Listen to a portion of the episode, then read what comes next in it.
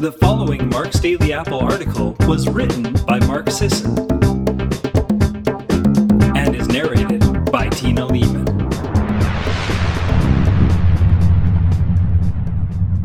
Why hobbies are an important part of primal living. So, what do you do? We've heard the question and likely asked it a million times over when meeting people. It's the standard line for small talk, but it's always rubbed me the wrong way. Admittedly, the question itself isn't the problem. I personally love hearing what people are up to, but the assumption behind the question, what do you do to make a living, often won't get you to the real stories. For me, I'd rather hear about how people feed their passions than how they pay their bills. For many, if not most people, the two don't go hand in hand. I think those passions might be in shorter supply these days, and it's a sad turn of events for the collective creativity as well as personal well being. With extended work hours and commutes, as well as the prevalence of technological distractions, many of us are devoting fewer hours to hobbies. We fulfill the requirements of the day, but what do we end up doing for fun beyond the passive entertainments of the television and computer? And when we do take advantage and do something we enjoy, do we take the time to cultivate our interest? Do we allow ourselves to delve into an activity many times over to develop a skill for pure enjoyment and mastery's sake as opposed to practical gain? Even if we can't recall the last time we devoted our time to anything resembling a hobby, we can likely recall our parents or grandparents at their pastimes cooking, creating, tinkering. Maybe your mother sewed clothes for enjoyment or honed a photography talent. Perhaps your dad tended an impressive garden or built furniture. Perhaps a grandparent left behind a collection of poems, quilts, watercolors, or birding sketches. If you're like me, it's a primary framework for the many memories you carry of them. You can picture them involved in that activity, maybe even teaching you something about it. Their tools and creations filled the house or garage. Neighbors or extended family called on them as the source for whatever their hobby produced, whether it was the best barbecued meats or expert clock repair. The prevalence of hobbies in past generations wasn't just a response to the old puritanical saying, idle hands are the devil's workshop. Okay, maybe for a few folks. Still, the inclination toward creative pastimes has long been ingrained in us, the product of our evolution over millennia. Our species didn't progress by sheer accident, but by random and then selected for cognitive jumps and simultaneous cultural innovation. Emergent creativity, a product of both of these influences, was a bone for humanity. This wasn't so much about any artistic talent of a particular person, but about the historical creativity that reflected a widespread, often co occurring surge toward increasing inventiveness on both social and technological levels. Yet culturally driven change wasn't all a necessity as the mother of invention, goal directed behavior, enterprise. The conditions for creativity require experimentation and discovery, which happens largely by accident.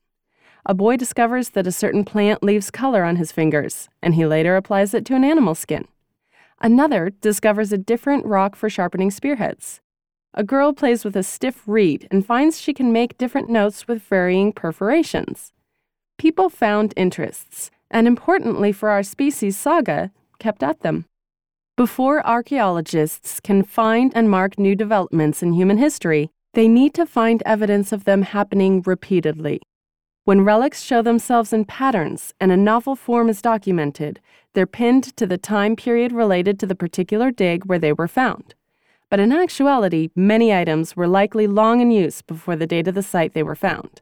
New inventions weren't made by one person and then circulated over the globe. People everywhere stumbled upon and honed the same inventions by virtue of the same creative process. The process is the key. It might be unusual to imagine, but once the critical cognitive leaps had occurred, we literally played and tinkered our way into cultural and technological advancement. Today, we live with that legacy, given that those innovators are our ancestors. While we may not have the same motivations towards survival or considerable hours of leisure our grok families did, a good primal lifestyle still calls to live out that dimension of our nature through our own play and hobby work. And for good reason. Those who engage regularly in self selected leisure activities report more happiness and life satisfaction. and less negative stress and depressive symptoms.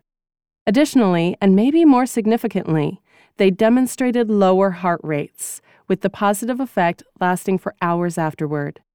The flow state these hobbies commonly induce offers a potent and ongoing antidote to the physical and mental ravages of stress. Older people may have more to gain, especially physically and cognitively. A Mayo Clinic study showed older adults who participated in hobbies such as reading and crafting were 30 to 50% less likely to suffer from mild cognitive impairment than those who didn't regularly engage in leisure activities.